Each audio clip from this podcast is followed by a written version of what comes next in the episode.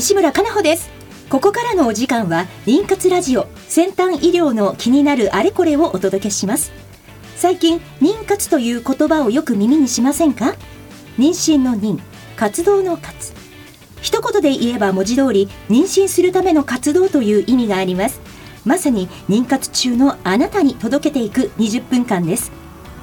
この番組ではゲストをお迎えし、テーマに沿って不妊治療の最先端技術をご紹介していきます。お話を進めていただくのはスペイン発の不妊治療を専門とした遺伝子検査会社アイジェノミクスジャパンの技術責任者で工学博士のトシさんです。トシさん、よろしくお願いいたします。よろしくお願いします。今日もスタジオに武蔵境岩本婦人科クリニックより院長岩本秀樹先生にお越しいただいております。よろしくお願いいたします。よろしくお願いします。今日のテーマはですね、はい、男性因子として、はい、精子の DNA の断片化についてになります。はい、よろしくお願いいたします。はい、よろしくお願いします。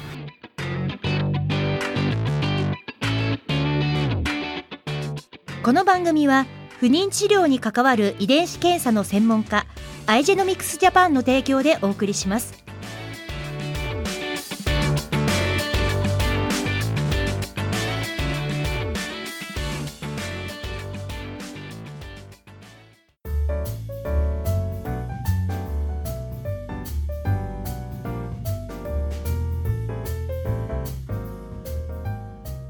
今週も始まりました。先週より引き続いて武蔵境岩本婦人科クリニックより岩本秀樹先生のご登場です。岩本先生、よろしくお願いいたします。よろしくお願いします。先週の放送の、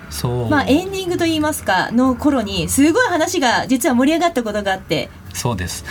その着床の窓と男の子女の子っていうところもね、はいはい、もうちょっとそうですね、話したい、はい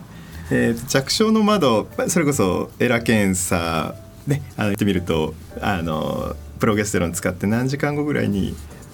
ピークが来てますよっていうのが分かるんですけれども、はい、例えばその幅っていうのは実はエラ検査分からないですね。分からないです。そうなんですよ。で、その幅が広く開いてる人と狭く開いてる人とって多分いると思うんですね。そうですね、うん、で例えばテレビとかでよく見る十何六畳大家族のお母さん、ねうん、お母さん多分すごい広いんじゃないですかね、うんうん、なんでデイ5胚盤法デイ6胚盤法デイ7胚盤法全てくっつくんですよ。一方でなかなかその結果が出ないって人はもしかしたら狭いのかもしれないですね、うん、もうピンポイントでそこに赤ちゃん卵が胚盤法になってくれないとくっつかない、なんでなかなかうまくいかないなんていうふうな理由もあるのかもしれないですね、想像するといろいろ楽しいんですよね。いや、すごいです。それでその卵の発生が早いものが、そうですね。そうすると男の子3兄弟のお母さん、ね、女の子3兄弟のお母さんですね、単なる8分の1の確率なのかなっていうふうに思うかもしれないですけど、ね、もしかしたら偶然じゃないのかもしれないなとかもしれないって思うとちょっと、そうですね、どんどん出てきますね、うん、そうですそうです。なんであとそのエラというかそのウィンドウが開いてる時間によって実は男の男性と女性の比率って1対1じゃないじゃないですか。そうちょっと男性の方が多いんですよね、うん、なんで、そういうのも想像するとね、実はそこが開いてる人が多いのかもしれないですね。そう考えるとなんかいろいろ結びついてって点が線になって線が面になってって、生命現象って面白いなって思うんですよね、でそのさっきの話もそのプロゲステロンの代謝もそうですね。なんでプロゲステロンも、全部の患者さんに同じように同じ量を使うっていうのを、どこのクリニックでもやってるんでしょうし、うちでももちろんやってるんですけども、それをアルコールに置き換えてもらえばすごい分かりやすいんですけどね、お酒もすっごい強い人もいれば、全然飲めない下戸の人もいるわけじゃないですかね。アルコールの代謝が得意な人もいれば苦手な人もいる。結局プロゲステロンの代謝とかっていうのも同じだと思うんですね、プロゲステロンの代謝が苦手な人はずっとプロゲステロンが効きっぱなしになって、そうするともしかしたらウィンドウが広くなってるのかもしれないですね。プロゲステロンの代謝が得意な人っていうのはどんどんプロゲステロンが壊されちゃうんで着床なかなかしにくくなっちゃったりとかっていうのがあるのかもしれないですね、想像すると面白いんですよね、尽きないですねこれね、ちょっと先週の話の広がりすぎましたが、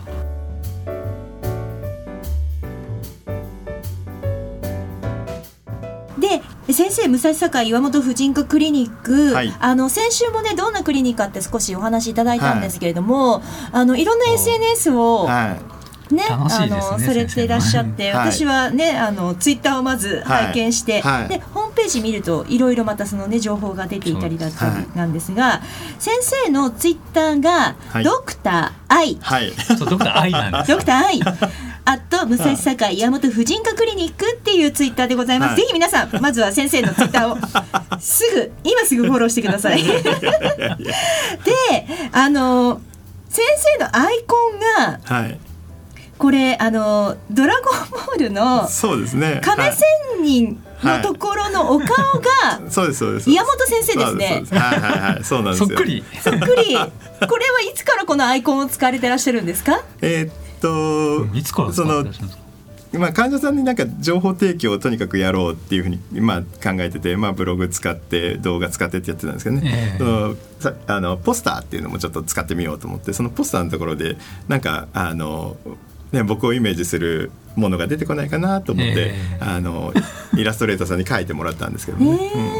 もとドラゴンボールがお好きでいらっしゃるんですか？ね、ドラゴンボールね、登場人物髪の毛ない人多いじゃないですか親近感を覚えるんですよなんでそうチャームポイントが地肌のものでございますからぜひそれで書いてくださいってことでお願いしました。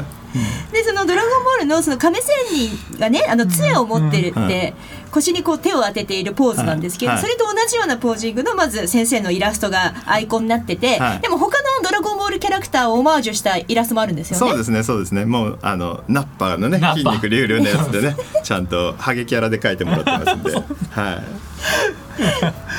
れ患者の皆様からツッコミというかですね、患者さんでそれこそちょっと妊娠してもらうのにちょっと苦労した患者さんがですね、感激してくださってですね、それのなんて言うんでしたっけフィギュアでしたっけ、はいはいはい、作ってきてくれた患者さんいるんです、すごい、はい、なんと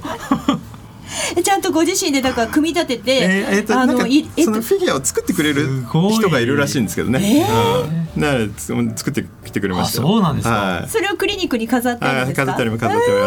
ますいやー Y さん聞いてますかそうなんですね、はいいやね、そっかそういうのにつながると思うんだけどいやなんかでもこういう、ね、イラスト一つアイコン一つ撮っても先生のお人柄というかが伝わってくるなっていうところだと思うんですけど、まあ、楽しくやってほしいんですよね、本来生殖って楽しいことじゃないですか。そうですね。そう、ぜひともね皆さんに楽しくやっていただければね、それにしってなっちゃうとねどうもそうですね、うまくないなっていう感じですね、はい、笑う角には福来たるでどうでしょうかね、はい、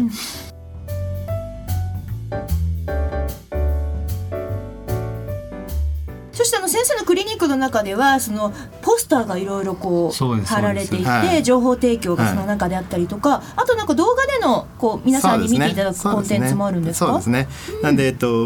いろいろまあ僕が一人の患者さんに全部のことを話し切るっていうのは到底不可能なんで、まあ、患者さんたちが興味を持ったあるいは知りたい情報っていうのを取捨選択してもらってで判断していくっていうのに役立ててもらえればなっていう観点で作ってるんですけどね、ちょっとやりすぎなところもあるかもしれないですけどでも一つ一つはすごく濃いんですよ。そしてこの放送もめちゃめちゃ濃いですからそう思いますだってね、妊活ラジオでまさかドラゴンボールのキャラクターの話が出るとは誰も思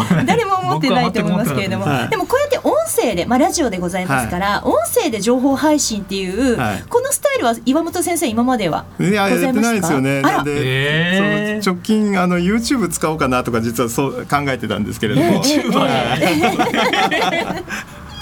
すごいね、だからもちろんその動画でね目で見るそれからポスターで、はい、クリニックで実際に、ね、情報を入れるもそうですけどこれ音声で今日もね聞いていただいて ねはい、そんな風な感じで患者さんたちがねドクターからやれって言われたからやったっていうんじゃなくてね自分たちでこれをやりたい、ね、っていう風な感じで選んでもらうと結果がまあよく出てくれればもちろんいいんですけどもね うまくなかった時も私が選んだんだから納得できるんじゃないですかねと思ってるんですね。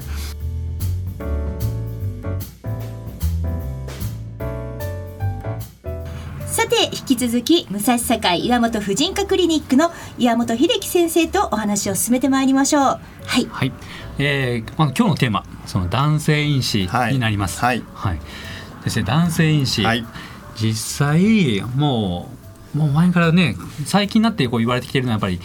女性因子だけではないと。そうです ね、はい、もう男性因子も、はい、どうしてもこの不妊治療の世界っていうのは、まあ、僕もそうなんですけども、産婦人科の先生っていうのが、治療として入ってくるっていうバックグラウンドが強くありますので、女性を見るのは得意なんですね、先生方が。一方でじゃあ男性に触れたことがあるかっていうと、実はあんまりない、経験がないっていう先生も多くいると思うんですね。まあ、実際僕もその不妊治療のトレーニングに行くまでは男の人の点滴すら取ったことがないっていう生活でしたけれども、なんで、その男性不妊のトレーニングに行くと、そのやっぱ不妊治療というか赤ちゃんを作るっていうのは女性だけ、卵子だけではできないな、ね、精子がすごい大事なんだなっていうのがもう痛感できるんですよね。やっぱそうですよね。やっぱ男性因子というので、こう本当に、まあ、無精子症から始まっ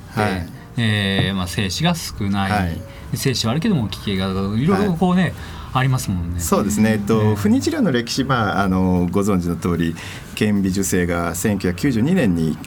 世界で初めて報告されてるんですけども、数との挑戦という歴史があるんですね。もう精子の数が少ないご主人さんのカップルに妊娠してもらおう、妊娠してもらおう、妊娠してもらおうということで、どんどん突き詰めていって、最終的に顕微授精という形で実を結んだわけですね。直接卵に精子を入れるって話がそこに生まれてきたんですね。そうすると顕微授精は理論的には確かに1匹の精子がいれば妊娠に至る、もうこれで全ての男性不妊が解決したっていう風になったかっていうと、実はそうはならなかったっていうのが今の世の流れですね。で、精子にはどうやら数だけではなくて質がある、要するに赤ちゃんになりやすい精子となりにくい精子っていうのがいるんだろうっていうのが今直近の考えられ方だと思うんですね。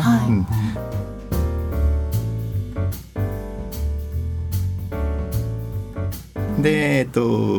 まあ、ご主人さんが出した精液中からなるべくいい精子をセレクションしようっていう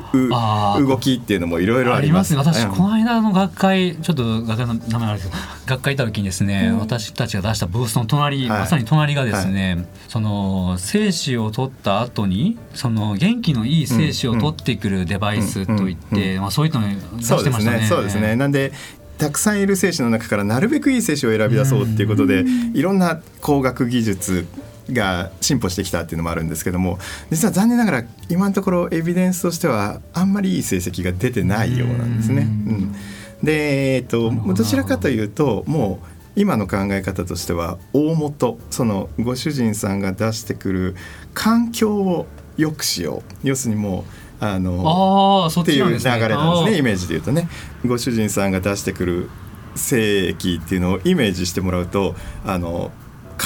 イメージしてもらうといいんですけども、もう本当に濁ったドブ川みたいな、そういうイメージの精液の方から、もう清流でサラサラで、ね、上流のきれいな水の中に住んでいるような精子、ね、そういう精子が住んでいる環境っていうイメージなんでしょうかね。で、そういうのに注目していくと、よりそのいい精子っていうのが出てくるようになってくるのかなというような感じです。なかなか面白い世界ですよ。いや、確かにこう、確か精子っていうのは3日サイクルか4日サイクルかでこう、そうですね、ありますよね。なんで、その精子の質を良くするっていうのは、実は結構比較的、まあ、その不妊治療の世界では容易にできる可能性があるっていうふうに考えられています。卵子の質を改善するっていうのは非常に難しいですけれども、精子の質っていうのは実は射精回数を増やすだけで良くなる。やっぱそうなんですか。そうなんですね。あとはそれこそタバコ吸ってらっしゃるご主人さんは禁煙してもらうだけで良くなってきますしっていうような感じですね。で、あとそれこそお風呂に、入浴習慣、サウナに入るとダメとかね、あれはもうまさにそうなんですけども、そういうふうに精子の 質を変えるっていうのは比較的容易にできる可能性があるのかなって感じですね。なんで、それに早く気づいてあげるっていうのはすごく大事だと思うんですよね。そうですね。この夫婦で本来ならばクリニックにもう一番最初から絶対来た方が近道なはずですよね。そうですよね。で、そのご主人さんのその出してくる精液の環境というか品質というかっていうのはですね、これご主人さんにリアルにあって、で、まあ、精巣、まあ睾丸ですね、を触らせてもらうと、それだけでイメージ湧くんですよ。慣れてくると、あ、ここのご主人さんいけてる。そうなんですか、うん、あこのご主人さんちょっと厳しそうだ、これもうちょっとなんかやった方がいい。もう手に伝わるんですね本当に、触るだけで分かるようになってくる。慣れるとやっぱ職人いやいやいや慣れなんですよね本当に、うん、本当に触って1秒で分かるんですよね、あこれいける。あそうなんですか。そうなんですよ、そうなんですよ。そのたった1秒2秒あるいはね、1回触るだけ、その努力だけでレスキューされてくる救われてくる患者さんかご夫婦っていうのはたくさん多分いるんだろうなっていうのが僕の感想なんですよね、うん、じゃあやっぱり本当にもう一番最初から、はい、俺は関係ないよってこういうのまであっても、ね、まず行ってちょっと ね、うん、先生見てもらう山本先生見てもらうとかだってまずねタバコとか結構分かりやすいのかなと思うんですけど、そうそうそうですね、サウナとかって、うん、むしろなんか新陳汗が出てそうそう新陳代謝も良くなるし、うん、なんか疲れもこう出て、うん、すっきりするなみたいな風に、健康のためって思いながら入られてらっしゃる、ね、方もいらっしゃると思いますから、ね、熱温まるっていうことはその活性が上がるのも確かなんですけど、これは壊す方の活性も上がるんですよね。で精子に関しては作る活性も上がるんでしょうけれども、壊す活性の方がより上がっちゃうんで、なんでバランスが崩れちゃうんですよね、うん、なるほど。だからまずはご主人も一緒にパートナーの方一緒に、ね、そこが一番の近道になって、そうですね、で、ご主人さんが意識してもらって、でご主人さんは自分の出してくる精液精子の品質管理をする、うん、これが妊活男子の義務でございます。妊活男子ですねこれはそうですよ ねぜひとも、もう僕が出した精子はピカイチだ、ね、うん、これを妻に授ける、そうそれぐらいにぜひねやってもらえると嬉しいなと思うんですけどもね、う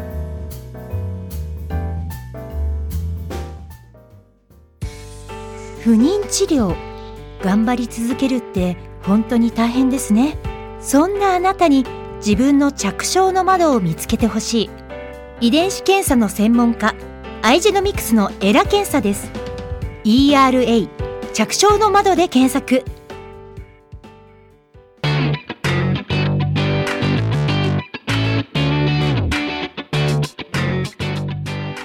さてお時間となりました。今日は武蔵境岩本婦人科クリニックの岩本秀樹先生をお招きし、アイジェノミクスジャパン技術責任者のトシさんと一緒にお届けしてまいりました、はい、さて来週の予告をトシさんお願いします、はい、来週はですね、その精子の核の中にある DNA についてフォーカスしてお話ししていきたいと思います、はいはい、そうですね、精子の質っていうのが結局その精子の DNA の状態イコールっていう風に考えられてるんですけど、直近はそれは視覚化できるようになっていますので、ぜひとも自分で見て、ね、対応するといいと思います、はい、ありがとうございます。そして引き続き先生にお話を伺ってまいりますので、今日話題に上がりました先生のツイッター、まず皆さんぜひフォローを、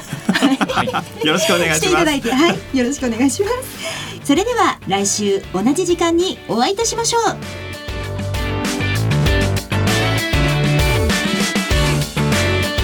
この番組は不妊治療に関わる遺伝子検査の専門家、アイジェノミクスジャパンの提供でお送りしました。